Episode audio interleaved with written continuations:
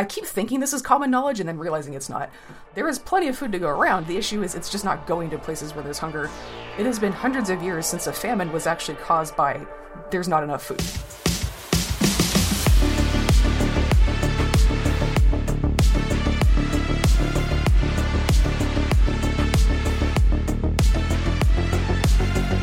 Welcome back to Farm to Taber. Today we're talking grain supplies with Maria from Fayetteville, activist, political knower of things, and opinion haver. So we're going to nerd out a little bit about grain supplies, grain trade, some of the kerfuffle that happened in, you know, I keep saying earlier this year. It was last year now. It was. Maria, say hi to the people. Hi, everyone. Thanks so much for having me, Sarah. I'm so excited to learn about the grain trade. oh, I know you are. I really am. I was like, uh, it's a very niche specialty, and you've heard me yell at you about this a couple of times, but we're going to be thorough this time, and it's going to be so much good. Uh, yeah. well, I'm sure. I'm sure our listeners can't wait. Your listeners can't wait. Let me rephrase that. I'm sure the listeners can't wait. There we are. There are listeners. Are they? You've heard some of this shtick before, but like, you know, it's weird. Nobody really talks to the public about this stuff, and so I feel like people are often like, "Oh, I'm sorry, I, just, I don't understand that much about the grain trade." I'm like, "Because everyone lies to you about it. Don't worry, that's not your problem. the grain trade? Yeah, they're Is like, that "I a thing it's called? or just yeah, like you know, during the summer and spring Yeah. when there was this big flap about grain in Ukraine, and like everybody was going, "Oh, there might be a shortage," and I would tell people like, "Actually, if you do the math, uh, there's plenty. It just needs to move places where it's not going right now." I mean, it's not helpful if it sits in a silo and molds. No, not Huh. so much. Shocking. Well, that's the American way. Yeah. yeah. So Or maybe we just do that with soybeans. Uh, yeah, so it depends on the year. Um, And who's in office and how much they hate China. yeah, so like, so I'll kind of tell people like, you know, actually, if you do the math and you, you look at the stats because those are publicly available, Yeah. it turns out all the grain traders and the folks who are like on the news saying there's not enough are just lying to you. You know, and the Big grain lying to the people? big grain. yeah, and medium and little grain, like they're kind of all in there together. And it was wild uh, because people would say things like, "I just don't understand that much about like the grain system," and I'm like, "Does does anyone ever do we cover that in school?" No. Does anybody who's doing grain trading ever sit you down and go like, "Well, here's my futures, you know, like portfolio, and here's why I've made these choices, and here's a completely honest, non-biased disclosure of where I think the price is going to go." That never happens, and so it was wild to me that people would say things like, "Oh, I just I'm just really ignorant about this topic," and I'm like, "No shit, everyone lies." And it's beneficial to big grain for us to be ignorant on the topic. Yeah, and not just that, but there used to be a lot more public investment in information about food stocks. You know, like particular during the post-war era, the Cold War. Food supplies were a big topic. We had the Green Revolution because people realized, like, oh, we're actually having trouble keeping up with food production in some areas. And we've been having decades of conversation about whether or not the Green Revolution was the right response to that problem, but everyone understood the problem existed, right? Mm-hmm. That prognostication and that, like, knowledge base of like what food production and availability looks like has pretty much evaporated since the end of the Cold War. Actually, this is part of what I was discovering as the Ukrainian grain crisis was unfolding. Was that the kinds of people that you could call up and ask, "Hey, is how much grain is there?" didn't exist anymore. Yeah. All the folks who do that kind of prognostication have wound up doing water or climate change. Well, those are pretty important. Yeah, those are pretty important, but if you're trying to do policy about supplies of something, apparently there aren't jobs to do that with food anymore, which you'd think would be a big deal. I just kind of forgot to hire people for that and have public funding for that. The Trump administration made this quite a bit worse when they Shocking. yeah, remember a few years ago when they started busting up the USDA ERS, the Economic Research Service, because they weren't creating the data about climate that he wanted. and so he was like, I'm going to move you to Kansas City. I do remember that. That Yeah. wasn't the only agency. Uh, yeah. Was it? ERS was the main one. Was the main one. Okay. Yeah, so basically, he imploded the Agricultural Statistics Service because he they weren't producing the numbers he wanted, which is total autocrat behavior. But that's part of why the U.S. didn't have that info coming out. Also, a lot of other countries just didn't have research services dedicated to that, or they weren't putting out, or people weren't listening. There's kind of like a whole tier of problems. What do you think that is? That stopped being something that we followed so closely after the Cold War. Do you think it was a sense of nationalistic pride that we could have that information to, to boast that in a capitalist society we have X amount to feed our people as opposed to, you know, the Well, yeah. What's been the dominant narrative of what's wrong with the food system for the uh-huh. last 30 years? Overproduction. Mm. It never occurred to anybody that we could run out of food, you know, like in Yeah. the last few decades. So the last time, at least in wealthier countries, the last time we had an actual possibility of a shortage of wheat was 1972. wow, a year before yeah. Roe. Yeah, the early to mid 70s. So anybody who was involved in policy or grain trading at that time has since retired or died. It has been an entire generation and then some since we've actually had to deal with this as a real problem. So I think that's a big part of why nobody really saw a point in having hiring pipelines and training pipelines for having those kinds of experts. You know, if you're the federal government and you're like, well, we have this much amount of money to dedicate to all these problems that we foresee coming up in the future, when would it ever occur to you that maybe there's not enough food would be one of them? Yeah, that's a good point. yeah, and so everybody who wants to become a pundit about you know stocks and supplies uh-huh. went into again water, climate, lithium, rare earth metals, those kinds of commodities. Mm-hmm. Food supplies just were not on the radar as a thing that like could be in short supply, at least in wealthy countries. So that's really really interesting to me. You know, we have obviously a lot of hunger problems still globally. To be very clear, I keep thinking this is common knowledge and then realizing it's not. There is plenty of food to go around. The issue is it's just not going to places where there's hunger. It has been hundreds of years since a famine was actually caused by there's not enough food. What actually happens is there's not enough food in a specific place, and it's not able to come in from other places with more food mm-hmm. for political reasons, usually, is what happens. So, the Irish potato famine, for example, the potato disease wiped out potato crops all over Europe. Ireland is the only place where people starved. Well, wasn't that because the English were taking mm-hmm. their their crops? Mm-hmm. So, it was a political problem. It was not Yeah. a potato disease that really caused An this thing. English problem, which I would mm-hmm. argue there's many, many, many throughout the world. There's some Tumblr post circulating around that was like, "What parasite caused the Irish potato famine?" And someone was like, "I know it's the English, but I can't say that." I would argue that's a correct answer, though. Yeah, so England had actually been colonizing Ireland in much the same way it did North America um, since the Tudor period. They just claim big chunks of it, carve it up into feudal estates for various English notables, grow grain there, and then export the grain to England. So they were turning Ireland into a grain plantation, like a lot of the the estates there. And colonial projects were literally called plantations. So like, don't tell me it wasn't a plantation. Not run the same way as the North American ones, but the idea was the same. We're going to seize all this land. We're going to use it to produce stuff for the home country uh-huh. and fuck all the guys who live there, right? Well, that's the English way, Yeah. or the colonial way. So what you wind up having is the folks who are like in Ireland actually living there from mm-hmm. Ireland because all this land is being seized, they're getting crowded onto smaller and smaller plots of land. Eventually the only way you can feed enough people to survive on small plots of land is potatoes, and that's why they're growing nothing but potatoes. So they didn't just love French fries. No, it was mostly boiled also. Oh, Because you need oil to fry potatoes, and they couldn't grow, they had no space to grow anything to make oil. So it was pretty grim. Damn the English. Yeah, so that's why when a potato plague comes through that wipes out one crop, then you have mm-hmm. mass starvation. It wasn't because like I think there was a lot of stuff at the time that was like, wow, these idiot Irish people, you know, like only Yeah. want to eat potatoes. What's wrong with them? And that is Yeah. not what happens. Like nobody goes, I just want to eat this one cheap staple. Yeah. And I feel like we still see that attitude quite a bit when we're talking about like hunger and malnutrition and the like poor diet now is like, mm-hmm. oh, these idiots are just eating like this cheap, accessible food that's Yeah, available in bulk. and- um, yeah.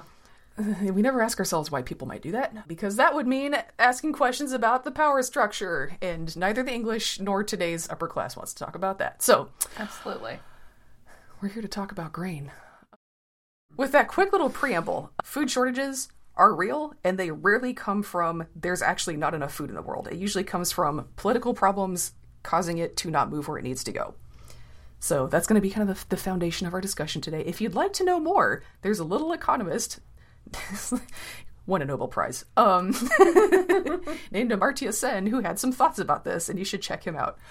Okay, so as we go through this stuff, we're talking about food supplies, serious political issues, hunger. This is some serious and heavy stuff. We're going to try and keep it listenable.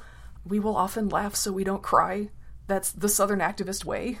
It's not because the problem isn't serious, it's because, oh, we got to live with ourselves. And th- this stuff just keeps happening, and it's really important to understand it.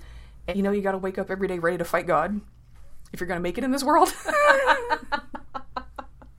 and sometimes this is how we do it. Yeah. So, We're going to get into some really technical information, some very heavy topics, but we're, we're going to try and live with ourselves. And just like having experienced some, some food insecurity in my life, it's not a topic that's unknown to me. It's not like, oh, we have to like be respectful of this thing that happens to other people. This is a thing that I've had to deal with personally. Um, not at the scale that a lot of folks do, um, but I think there's also something about the experience of living with food insecurity in one of the wealthiest countries in the world. And I think almost certainly the one that has the most arable square miles per person mm-hmm. in the world.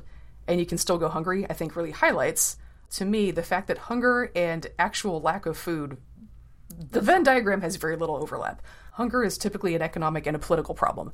So we're going to highlight that. And then we're talking about problems that you know, maybe we personally have experienced. This is not mm-hmm. hypothetical for us. A lot of us in the US have like dealt with this and it's going to show up differently for us in the US when we have food insecurity than in other places where like there's just not enough grain in the country. But again, just want to point out this is not hypothetical for a lot of us, even in the US. So I don't like to talk about this as a problem that like affects those people in those places. It's an all of us problem. Mm-hmm. And it's typically caused by people in wealthier countries. So this is an us problem. Yeah. So we're going to try and keep a sense of humor about it, but that doesn't mean it's not serious. And it's very real. Well, just so we have a foundational knowledge, Sarah, could you explain to us, to me, how the global grain system works? Yeah, let me give you the entire global food system in 30 seconds now. so, caveat I work in produce. When the Ukrainian war was going down and people started talking about food, I just like the information felt off. I was like, the vibes are off. Mm. The way they're talking about food trade is just not consistent with how I understand food shipments to work. Yeah. As someone who works in agriculture, however, I do work in produce, it moves kind of differently. So let me check in with my colleagues in grain. Just do some fact checks and some gut checks to make sure that like what I'm picking up is actually what's happening out here you also have to be careful and mindful, I would say, about who you check in with in the grain trade. because the way she put it was so great. She was like, well, a lot of people have a reason to be bullish about grain prices. Bullish means you expect and you want the prices to go up. Mm-hmm. You know, because we talk about there, there's bear and bull markets. A bull will kill you by throwing you up in the air, and a bear kills you by chucking you down with its big old paws. And so that's how we remember is a bull market is when things are going up and a bear market's when they're going down. So folks in the grain trade have really good reasons to to want grain prices to go up, to mm-hmm. portray the situation as one in which rising prices are inevitable. Yeah. Because they trade grain for a living. Yeah. So you got to be mindful about that, right? So I was checking in with some colleagues. You know, like different people occupy different positions within the industry. And so sometimes you got people are like, actually, I have really good reason to have a more critical eye about where things are going, just based on like who your client list is and like what your actual position in the industry is. So I found some people with more motivation to be a little bit more critical about what's happening in the markets, and I talked to them. the rest to remain anonymous. they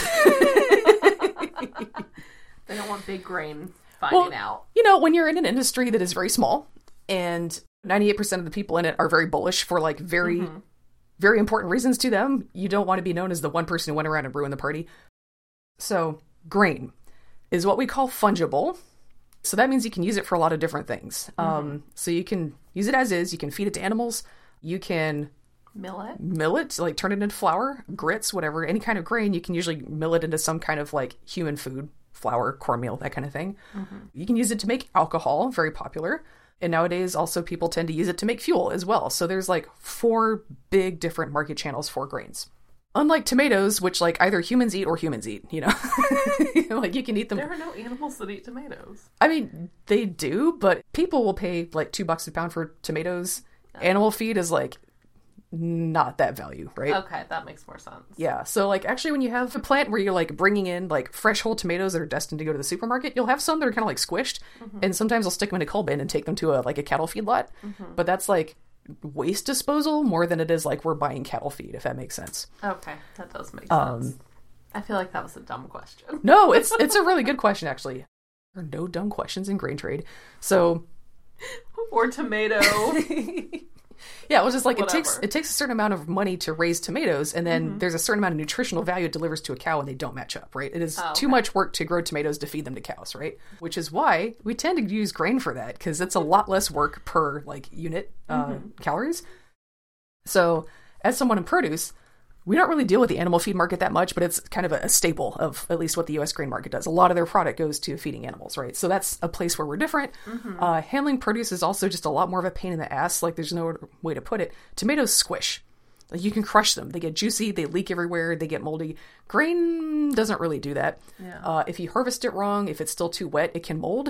And they have like big drying facilities for that. And it starts out with way less water in it than tomatoes do. They're like 90, 95 plus percent water. Yeah. So you can dry grain and it takes a lot less energy per like finished unit of product than it does to like say dry tomatoes. And therefore a lot less money. Mm-hmm. Yeah, so grain is a great cheap staple item. So it's funny to me that people talk about oh the US like focuses on grain and like we overgrow too much grain compared to produce because subsidies. And I'm like, "No, bitch. It's less work. it has always been less work to grow grain, traffic grain, harvest grain, preserve grain. It has a lot more things you can do with it. Mm-hmm.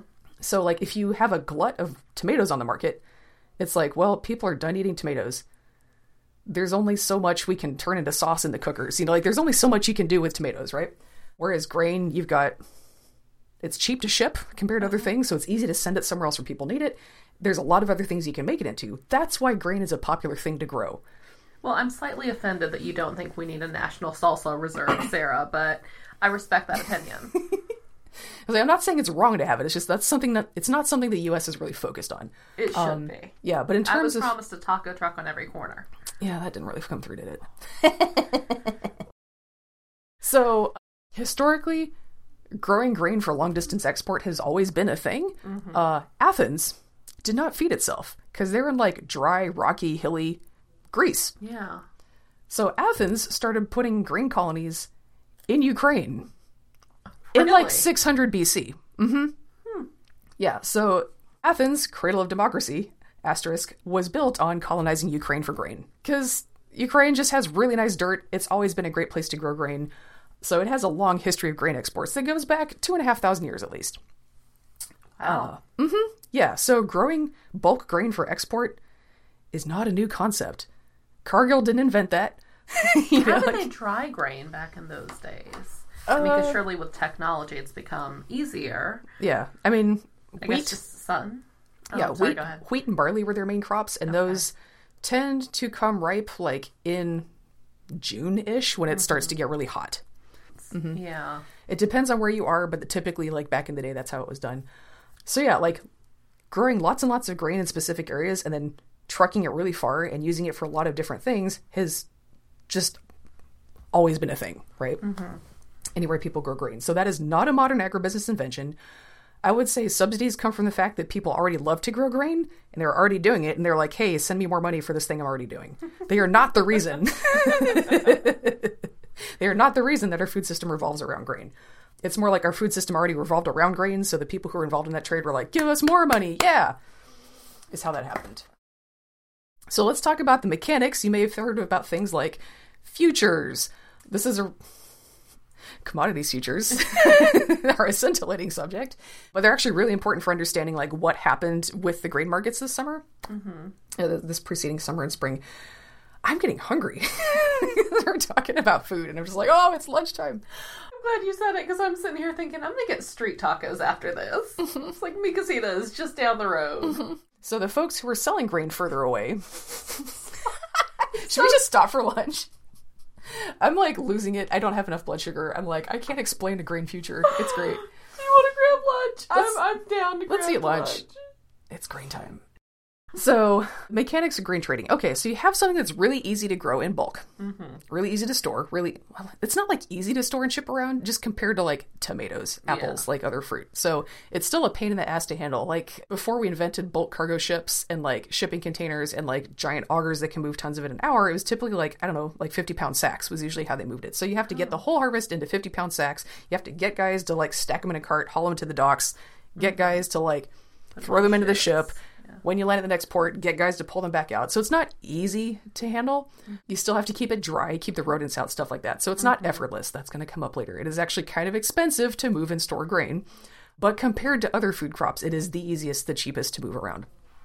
So that's why grain kind of preferentially becomes a long distance trade thing. And then mm-hmm. also, like, oh, this is an easy thing to make the staple of the food system because if we run out of enough here, it's easy to bring in more. Mm-hmm. That's why grain is popular. So, once you have a product that's relatively easy to like ship, store, traffic, you got to find why, ways to manage that. Right? You're like, okay, I've got this silo full of stuff. How do I know how long it's going to last? How do I know where it needs to go? We may have different grain crops that ripen at different times. Just how do we manage the flow of this, especially nowadays in a global context where we may be shipping grain all over the world? How do we decide where it goes? Say you're a flour mill mm-hmm. and you're like, okay, people buy flour for me at a steady clip, but wheat in my area gets harvested in June. I don't have silos big enough to store a year's worth because grain is expensive to store. You, mm-hmm. Again, you got to like patrol it, you got to keep the rodents out, you got to keep the rain out. Like there's facilities involved, so your grain basically has to pay rent on the oh. facility you're holding it into, right? It costs money to keep it there. So you can either build a year's worth of silos to store your stuff, or you can buy a month's worth once a month and kind of like chew through that in your mill and then Yeah. sell it, right? So if you're buying a month's worth at a time, typically we do that through futures. Yeah. Ah, so this is why we have commodity futures, right? So I'm a mill. I want to make flour. I want to make sure I have a consistent supply. And of course, if it's harvested in my area in June, that's when it's going to be the cheapest, right? Because it's right here. It's fresh. It hasn't had to sit around in a silo and basically pay rent on that silo that it takes to maintain that silo, right? So that's going to be your cheapest stuff. And then the most expensive stuff typically is going to be like the month before that. Because that's when your area has the least grain left in it, so you're having to get it from further and further away, right? Mm-hmm. So you kind of build that up into okay, we've got a whole planet full of wheat mills, say. So they're all trying to kind of like manage their schedule. They're all in different areas. And this leads to like a global futures market. So like I'm a mill in Minneapolis. Gosh, I think they they harvest their wheat a little bit later. So like, I don't know, July, August. Iowa? They don't really grow wheat in Iowa. I imagine that they do. It's it rains a lot. about. It's a corn place. We'll say Kansas. Okay, Kansas in June. So I'm in Kansas. I'm a mill. I want to make sure I have wheat flour year round, or like I have wheat to turn into flour year round. Uh-huh. Uh, June is going to be the easiest time. I can buy it from a farm or an elevator that's right next door. Mm-hmm. But come January, March, Mm-hmm. it's got to come from somewhere else, or it's got to come from silos in my area that have been holding it in like keeping the rats away, doing the, the mold patrol for several months, right? yeah. And then also, depending on the year, there may not be enough wheat in Kansas, like because it's, maybe it's all been shipped out already. So you kind of like you'll have grain regions kind of like oozing grain back and forth. So like one of, one of my grain trading colleagues, the way she put it is grain doesn't flow, it oozes, which I love. I was just going to comment, like, that's an interesting way to put it, that grain oozes. Mm-hmm. Mm, ooze. It's kind of sticky, like it doesn't just like flow across long distances. What'll happen is if you're a place that needs grain, you're going to keep buying it until you're full. Like there's a certain amount that you need. Mm-hmm. Once you've kind of hit that cap, you're like, well, I don't need more. So then it'll start flowing into adjacent areas, if that makes sense. Yeah. So it kind of you fill up the barrel in one area of what they need, and then it kind of starts spilling over into other areas. Yeah, it's how grain tends to move. So it's not exactly like a free willing like it's not like you squeeze a balloon and all the air like immediately goes out. It's more kind of like it oozes. There's all these different little compartments. It's like a house with a lot of different little rooms in it. You know, it kind of like slowly distributes and spreads from one place to another as one place's demand fills up. And again, the way that's managed is futures. If you're buying futures, again, if you're trying to buy wheat during your harvest season, it's very easy. If you're trying to buy it from fur- like not during your harvest season, you got to get it from further away. So I feel like a thing that happened when Russia invaded Ukraine mm-hmm. was people went, "Oh no, you know, 25% of the world's wheat exports gone, right?" Ukraine produces 25% of the world's wheat. Depends on the year. Oh, Um, wow. Yeah, but like they are a big wheat exporter. Mm-hmm. What I found was somehow people thought that was the only place that wheat comes from. Mm-hmm. People are not bright. Well, not like here's the thing is like I feel like anytime we're talking agriculture, at least United States, people just like lose their damn minds. and it's it's Yeah. not spontaneous. I feel like in many ways like the general American is trained to behave this way. Trained not to think about agriculture in a very critical way because we've been raised on Little House on the Prairie. Um, a whole lot of farmers yelling, "You don't know how it is," but then they never tell you how it is. Yeah. Uh huh. the way we talk about agriculture and food supplies in the United States is very much based around we need to make the general public feel ashamed and guilty. That's the way we tend to talk about it. In Yeah. agriculture, there's a lot of like, oh, those dumb consumers don't know anything. Like, well, do you ever tell them what you do on a day to day basis? Like, really? Like, do you ever sit them down and go, like, Yeah. this is a grain future. This is how I use grain futures to sell my grain? No, you don't. No. Why should they know if you're never saying it? Absolutely. Yeah. Like, if you're running a business and you're holding all your cards that close to your chest, you can't bitch that other people don't know what you're up to. Okay. yeah. And as a result, anytime you have actually confusing and eventful things happening in the food system, people don't know what to make of the information. I think that's a lot of it. So I think this is what happens when you have an information vacuum and people get confused. You know, so we get statistics like 25% ish of the world's foreign like grain exports to other countries has now evaporated, right? And what people heard when they saw that was 25% of the world's wheat period mm-hmm. is now inaccessible. I think that's what people heard. Mm-hmm. So we're going to talk about grain export markets and the difference between thick and thin markets because that will help us understand what that 25% actually means. Okay, great. yeah. So, what are thick and thin markets to start? It's like, I like my markets like I like my men. Rich, Thick. Um, whatever, as long as they're rich. right, yeah, it's like open minded over here. Um, so, like- so you have things like like wheat and rice behave very differently on global markets. I'm going to tell you why. The two biggest countries that use them the most are China and India, right? So these are countries that both have like over a billion people in them. Mm-hmm. So they're growing a lot of rice, but are they exporting a lot of it? Not really, because they got a billion people eating mm-hmm. rice. So most of that is grown for home consumption. We still have countries that grow a lot for export, but the proportion of rice that gets moved to another country is pretty low because most of it gets grown is grown in India or China, and then they keep it and eat it rather than exporting it, right? Okay. So that's two to three billion people's worth of rice just from those two countries. Wow. Yeah. So the rest of the global rice trade compared to that is not very much. Yeah. So if you take the amount of rice that gets grown and eaten in the world, most of it is eaten in the country that is grown in. So the amount, like the percentage that is going traded between countries is fairly small compared to the amount that gets eaten. I don't know what the percentage is, but like it's going to be more in like the 5 to 30% range. Okay. Like it's a relatively small slice of the world's rice supply moving across international borders. So that's what we call a thin market. Like it's a thin market for grain exports and imports. So if China or India, for some reason, has a bad rice harvest, good luck buying enough rice to replace it on the international market, is what that means, right? So that's why Okay. both of those countries have pretty aggressive storage programs. Okay.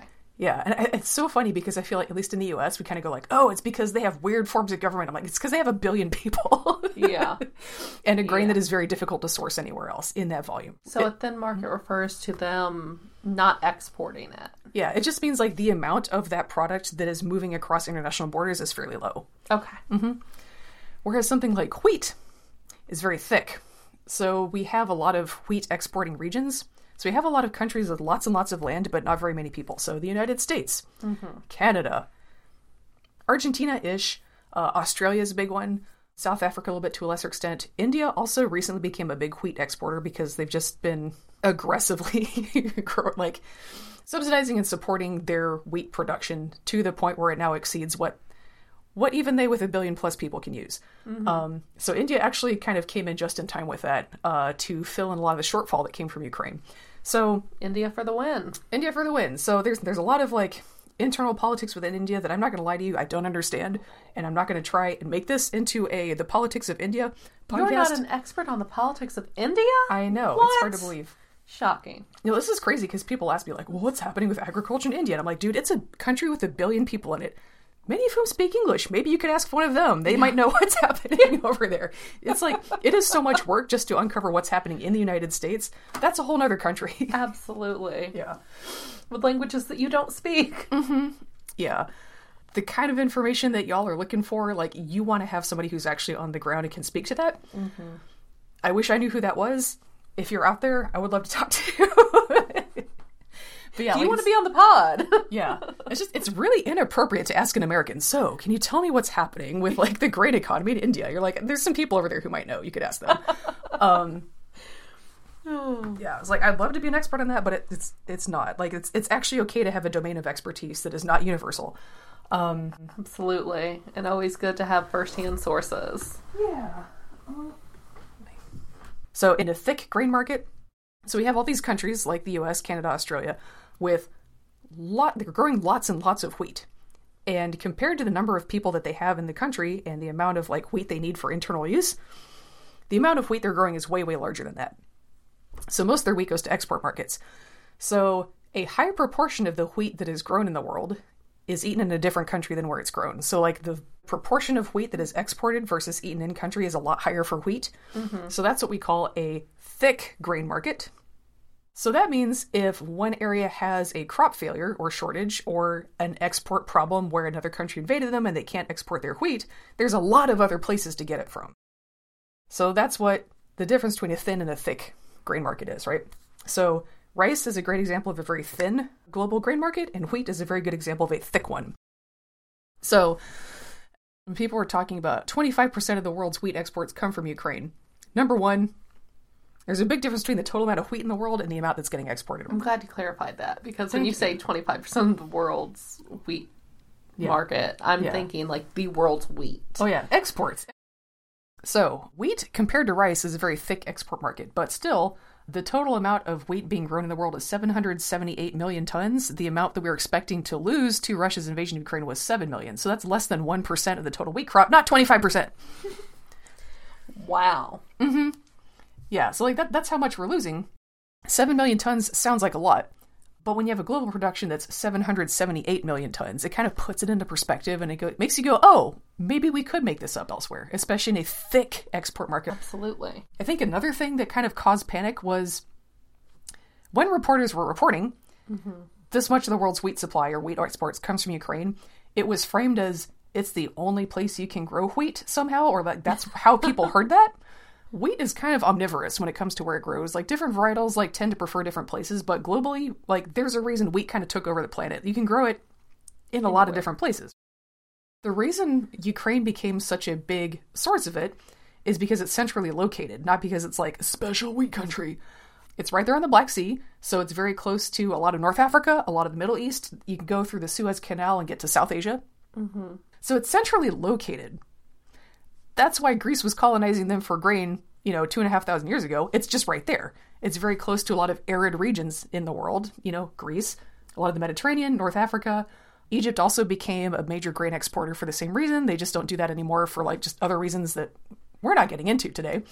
But yeah, like Ukraine is centrally located and it's also a good place to grow wheat, but it is not the only place you can get wheat from. So a lot of what happened with places in the Middle East North Africa experiencing a wheat shortage was that their immediate supply got cut off, the one that was closest to them. India and Australia had plenty of wheat to cover the shortfall. They were just further away. So it takes the boats longer to get there. And because people in rich countries who have a lot of influence over global trade policy mm-hmm. were busy going nuts, telling themselves, oh my gosh, there's a wheat shortage, driving up prices, it made it very difficult to get wheat from those places that had plenty into the places that actually needed it because people in rich countries are starting to hoard it. And that's where we get into commodity futures. Oh, okay. So that, yeah, that's what happened there. Yeah, that makes sense. Yeah. It's almost like it was beneficial for them to pretend that there was a scarcity. Yeah. Hmm. Well, like, uh, pretend is such a strong word. You know, like, people are really good at truly believing anything that's convenient for them. True. so it's like, I'm sure uh, plenty of them truly believe there was a shortage in the making. They just also didn't do the math to check it. Because if they had, they would have come up with a different answer. But you don't do the math unless you want the answer. You know what I mean? I was really surprised at how you can look up the stats, they're all publicly available. And I was really surprised how many people and reporters seemed to behave as if nobody could possibly know what quantity of wheat there was. I'm like, it's fucking arithmetic, y'all. Like, Google 2022 India wheat harvest. You'll get some numbers. Oh, I think American journalism has. Oh, you know what? That's a side conversation. Never mind. it's gone down the tubes, Yeah. though. Well, it's not just that people lack the capacity, it seemed to never occur to most people who were talking about this that you could look up the data and do some math. Like, that was a thing they that kind want of. spoon fed to them. They don't want to actually do the work. If you're writing an article about it, it feels like you should Google it. that makes too much sense. There will Yeah. never be another Deep Throat mm-hmm. or like another Yeah. Yeah. So, like, Watergate. Yeah, and you can have all kinds of conversations about how do we know these national figures are accurate, particularly mm-hmm. for like China's grain stockpiles. How do we know like Yeah. how much is actually in there? How do we know any country's national stockpile figures are accurate or the harvest figures are accurate? But no one was even having that conversation. They weren't even looking up the official numbers. Yeah. It was crazy to watch. There's just you had a whole lot of folks writing stories just kind of go like, "Will there be enough?" And I'm like, "Well, you could do the math and find out yourself, actually." So much easier though to use scare tactics. yeah, because then you get people to click. So that was wild. Absolutely. And that was as very I, for the record, that was super stressful. Um, being the one dumbass on Twitter who can apparently Google and use math. Yeah, because I'm just like looking at the figures and I'm going, look, guys, there's the math shows that there's plenty. It's in these other places. It will take them time to get there. If we're worried about localized and regional shortages, which are very real in the Middle East, North Africa, even a local food shortage can still kill you. This is a very real problem. The way to solve it is not throwing ourselves into tailspin panicking. It is to go, how can we get boats filled up in India, Australia with grain as soon as possible and get them where we need to go? Mm-hmm. That's how you solve the problem. And we weren't looking at that mm-hmm. because people were too busy like just getting themselves into a tizzy thinking is there going to be enough i'd better hoard some right now crazy so when that is the environment i'm out there doing the math kind of showing my work showing my sources and people would get really upset particularly people involved in the grain trading business who had made some bullish bets there's this one account called at russian grain trader that was like how dare you Really? yeah that was a good one what an awful name. Yeah. I was like, with that handle, do you think anyone's going to listen to you? I almost have to believe that's satire. No, surely that is. oh, they were 100% sincere. wow. Mm-hmm. Sometimes you just get lost in your own shtick, you know? Uh, clearly, yeah. But I mean, like, if you're in a business where you have a good reason to be bullish on grain prices and you're surrounded by a bunch of other colleagues who also have good reason to be bullish on it, you're going to be living in an echo chamber. And Absolutely. you're also aggressively chasing after anyone else in the industry who is actually doing the math and telling them they're wrong. You are stuck in an echo chamber. So, yeah, that was good times. So, yeah, so it was a really weird time. I was doing, again, like the one kind of outlet I have to get information out to the public is Twitter. So I'm just like constantly tweeting, like, here are the actual statistics on wheat. And there were people going to the UN and going, there's not going to be enough. And I'm like, they didn't do the math. or like, there's only this much, you know, like grain stockpiles left in the world this many weeks. I'm like, that's how much the UN recommends there be. That's not a shortage. That's the amount there's supposed to be. were these like diplomats that speak at the UN that were pushing this agenda, or, or were these There was somehow? one who was the grown child of a UN diplomat who now runs a commodity trading business. or like an Why am agricultural I tech. surprised? Yeah, it's like an ag data startup, and they're like, there might not be enough. We're going to need ag data. Yeah. they were doing this at the UN. I was like, how do they get in the door? Oh, nepotism will be the death Yeah. of us all. But that was big news for a week or two. Like, there were big, scary headlining articles at The Economist and other publications. And I'm like, did anyone involved in this ever do the math? Well, Sarah, to be fair, no one likes math. Mm-hmm. But I mean, if you're speaking in front of the UN, you probably should do the math. Yeah, you should. They were like, this is our secret data that shows there won't be enough. And I'm like, where's your secret data? Because it looks to me like you're using all the same national statistics that I am. but somehow you got a different answer and you won't show your like you won't show your work. It's crazy. Proprietary. Yeah. so that's yeah. I'm like, this is a hustle. I love this for you. So yeah, that was it was a really scary time because you always kind of go like, am I crazy? Because everyone else seems to think there's not going to be enough. Like maybe I am wrong. Maybe bajillions of people are going to starve and it's all going to be my fault because I told everyone it was fine. But you keep using your numbers and you keep running your data and it is what it is. And I looked at everybody else who was beating the drum about how there's not going to be enough and they were not using math and data. So like, stick to your guns. Yeah, come July, like I said, that was kind of one of the things I was telling people was wheat is not harvested in the fall. It's harvested in the spring, in the summer. So like this evasion starts in February. I was like, the next wheat harvests are going to start coming in soon. We don't have to make it through the whole summer. We just have to make it through like four to six to eight, 12 weeks, right? Mm-hmm. There's more coming actually soon. Like we have so many wheat growing regions in different parts of the world and different hemispheres that there's always one about to knock out a harvest, right? You're never that far away from another wheat harvest. That's the beauty of a thick market it was funny because they were like, "Oh, there's a drought in the South Plains of the United States." And I'm like, "That's Texas. There's always a drought in the South Plains. The average yield per acre there is like 10 bushels." Yeah. So if you want to know the world is crazy, in Texas, you know, South Texas, they're pulling 10 bushels an acre of wheat and they're using like bajillion dollar combines to do it. In India, they're pulling like 60 to 80 on a really really good day, maybe 100 bushels of wheat off an acre, and they're doing it by hand. Oh my god. Yeah, you want to know the world is insane? That's proof. Anyway, so like, by the way, this entire bumper crop where India like really came in clutch and kind of kept a lot of the Middle East and North Africa out of extreme, extreme hunger, of which there's still some risk, but like they really kept the worst of it from happening. India was harvesting most of that by hand. That is like folks out there squatting in a field with a sickle. That was millions of tons of wheat harvested by hand. They did that. Wow. Mm-hmm. Wow. So, like, that's a logistical feat I would just like to take a moment to appreciate. The wage rates, believe it or not, for squatting in a field with a sickle and harvesting just one part of the millions of tons of grain, the wages are not good. That doesn't surprise me. Yeah, believe it or not. So, for this reason, wheat in India is usually priced a little bit higher than what world export markets will support, Yeah. which is why they were, as they were growing more and more of it, it was just kind of building up in India because it's a little bit too expensive for anybody else to buy. Mm. And so they're kind of like bursting with it. so, fortunately, like global grain prices did rise enough that it was like, okay, India, we'll take your grain now.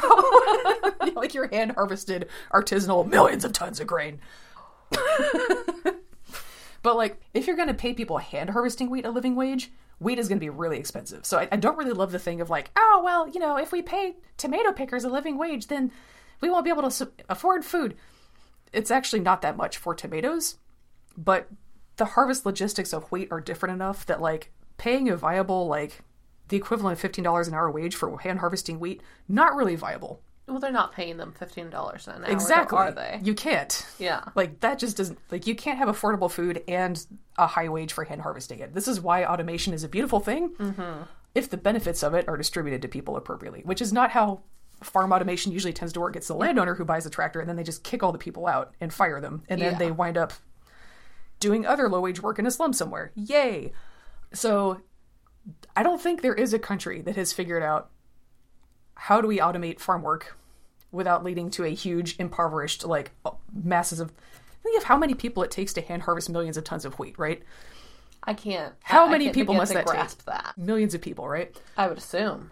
so you bring in combines and instantly millions of people are mass unemployed not that their job was awesome to begin with but is there a better livelihood out there if there was they probably wouldn't be hand harvesting wheat so there's a whole economic proposition behind that yeah, we're getting down a rabbit hole now. I'm just saying, Okay, auto- yeah, fair enough. automating farm work and distributing the benefits of it is hard, and no one has figured it out yet. Yeah. And I have some thoughts, but that's a different episode.